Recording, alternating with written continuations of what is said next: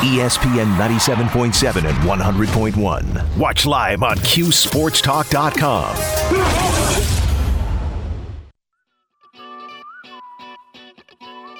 Welcome back to Orange Nation Artist of the Day. Adrian Autry, head coach of Orange's pick. Maroon 5. This one move moves like Jagger. How many number one hits? For Four. Four? Is this one of them? I don't know. That's the least of my worries this morning. Asking you Uh, too many moves like questions. Jagger, number one, September 10th, 2011. I, I, I thought this one had to be number one. All right. Uh, I don't know why. Oh, I do know why we were doing Coach Autry, because there was really no reason for us to nobody's birthday ever or anything? do. Yes, Coach Autry picked it. Yeah. His favorite, his favorite group. Uh, all right, let's go to our weekly SOS house calls. We welcome in Amy Grover, athletic trainer and sports medicine coordinator at SOS. Amy, thanks for coming on. How are you today? Good. How are you? We're doing great. So, uh, so let's start with this. March is National Athletic Training Month. Uh, what, what is this month all about? What, what do you hope people learn about athletic training during this month?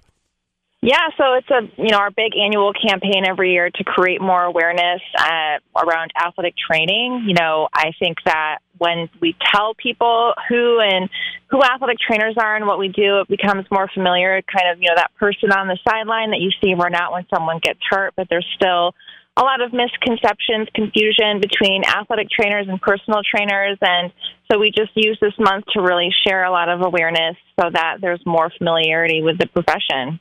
How, how did you first get into the profession? I, I I think a typical way that most athletic trainers get in is they played sports in high school um, and then want some kind of um, want to be in some kind of medical field or healthcare profession field, and so that's really um, how it started for me, and, and it happens with a lot of people. Um, so I went I went to Ithaca College. They have an amazing athletic training program, and I just went from there to grad school, and here I am. I, I mean, it's been so long now, but that's the typical way that we we get involved. It's funny you should say that. I went to Ithaca College as well. My my roommate was in the athletic training program, so I was going to bring up IC and say that I know that uh, locally that's one of the best colleges for it. Uh, how has your job changed since you got into this field? Yeah, so I think that the biggest thing is, I mean, so first, I um, I think it was last fall. It's it, they just transitioned that you have to now get a master's degree to enter the profession, which is a huge change. But as far as like the profession itself, there's really been a lot of expansion. So the typical way that you would tip- think of an athletic trainer is in a high school or a college or with a professional team, and we're in all types of settings now across the country. So whether it's the performing arts, so think we, there are athletic trainers who work at Disney. Um, in the industrial setting, there are athletic trainers who work at Amazon and National Grid. Um, we're in the military. We're with law enforcement. So there's a lot of different settings that we're in now because our skills are applicable to orthopedic injuries, not just um, you know an, an injury that um, an athlete sustains. They're all orthopedic injuries. Can I ask you when you graduated from Ithaca? 2007. Okay, so you're very young. All right, I, I didn't know if we if our paths happened to cross. You're a lot younger than me.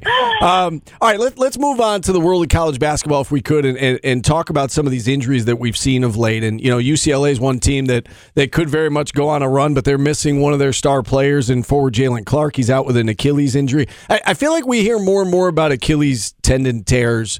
Uh, maybe more so than, I don't know, 10, 20 years ago. Is there some truth to that? And if so, why is it becoming a more common injury?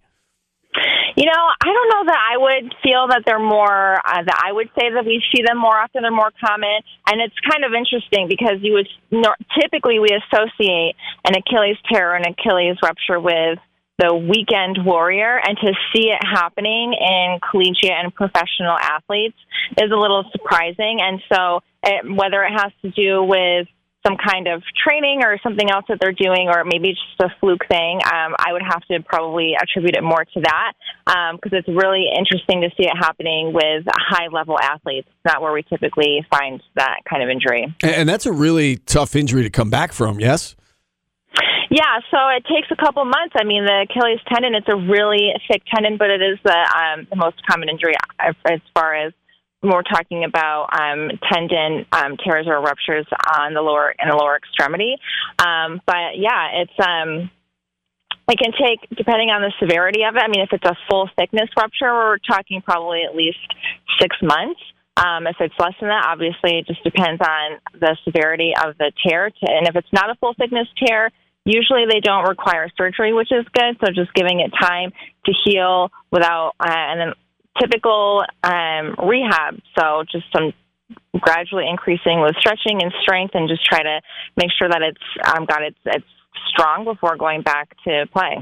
One other injury that we saw over the weekend that's impacting one of the, the tourney favorites, and that's Marcus Sasser with Houston, went down with a groin injury uh, in their conference tournament in, in the semis. And, and the word out today is that he will play in their first round game.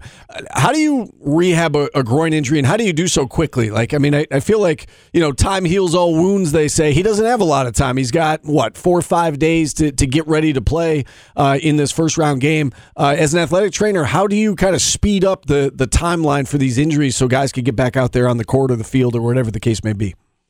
Yeah, honestly, it's just pain management, especially when it's a time crunch like this. Um, so, doing it as far as using simple modalities like ice or heat um, and um, some NSAIDs like not like Tylenol or um, Advil or something like that, um, because you don't really want to stretch the tissue a whole lot in addition to especially if they're still playing because you kind of want to give it time to heal but you're really not. So you're kind of playing this balance with the body and and trying to make sure that your your goal really is to not make it worse which seems um counterintuitive by having them play but muscle strains are tough because they will linger forever. And so for for me when i see this you know at the end of the season like this honestly this could have happened at the start of the season and it would still be an issue without having a really good time to rest. They just linger for a really long time. Amy, great stuff. Anything else that we didn't touch on that you want to get across today to our listeners? I just want everyone to know that it's athletic training month, and if you have an athletic trainer, please go thank them. And if you don't, you can go to nhta.org to learn more about us. All right, Amy. Thank you for all you do. Go Bombers. Go Bombers. Thanks for having me. All right, Amy Grover, SOS athletic trainer and sports medicine coordinator. What, Paul? You're such a shill for the Ithaca Bombers.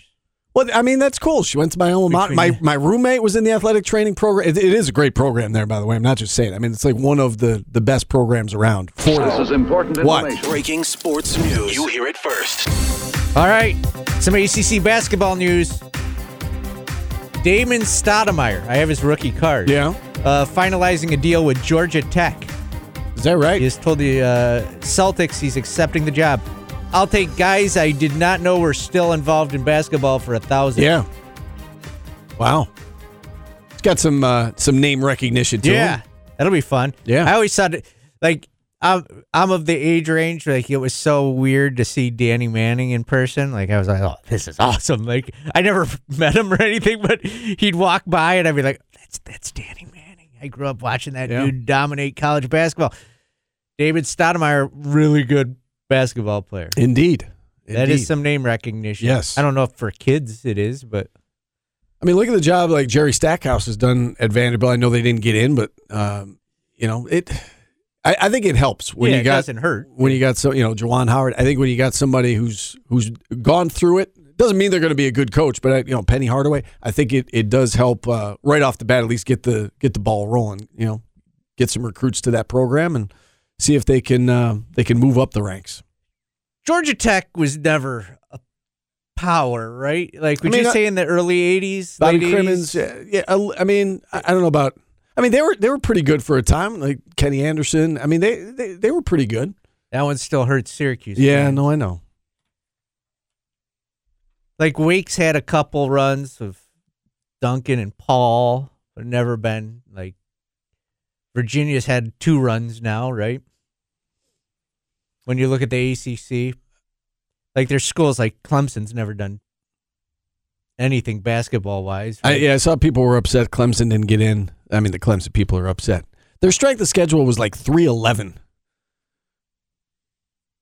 I, I don't think they deserve to get in. That was that was my point. Yeah, I was I was the only thing in the ACC in the tournament that kind of struck me was like what made Pitt so much worse than NC State. that I thought eh, like Lunardi had NC State and Pitt both in the playing games.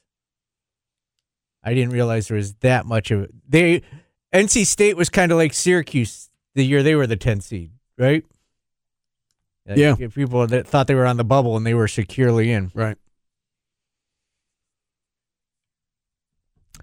So there you go. All right. So Damon Stoudamire coming to the ACC. All right, now if we booked this properly, Scooter will call back now, unless he's mad at me for making a joke about him having long calls. But Scooter will call back in 315 437 7644. Anything you'd like to talk about? Phone lines are open. I came across a uh, a list of the best players in Georgia Tech history. It is not Kenny Anderson. Who you It got? is not Stephon Marbury. I thought they were going to be one too. Uh, it is one Mark Price. According to this this uh, ranking, Bleacher Report did it. It's three good guards, though. Yeah. I'd take any of them. Dennis Scott was third. Dennis Stephon- Scott was great. Ste- Stephon Marbury checked in at six. Kenny Anderson was two. Anyway, I was just curious. All right, let's hit a time. I see it. You, you got me doing this where I go down these rabbit holes during the show. no, that was great content. I like it. All right, Scooter, give us a call back. 315 437 7644. Back after this on ESPN Radio.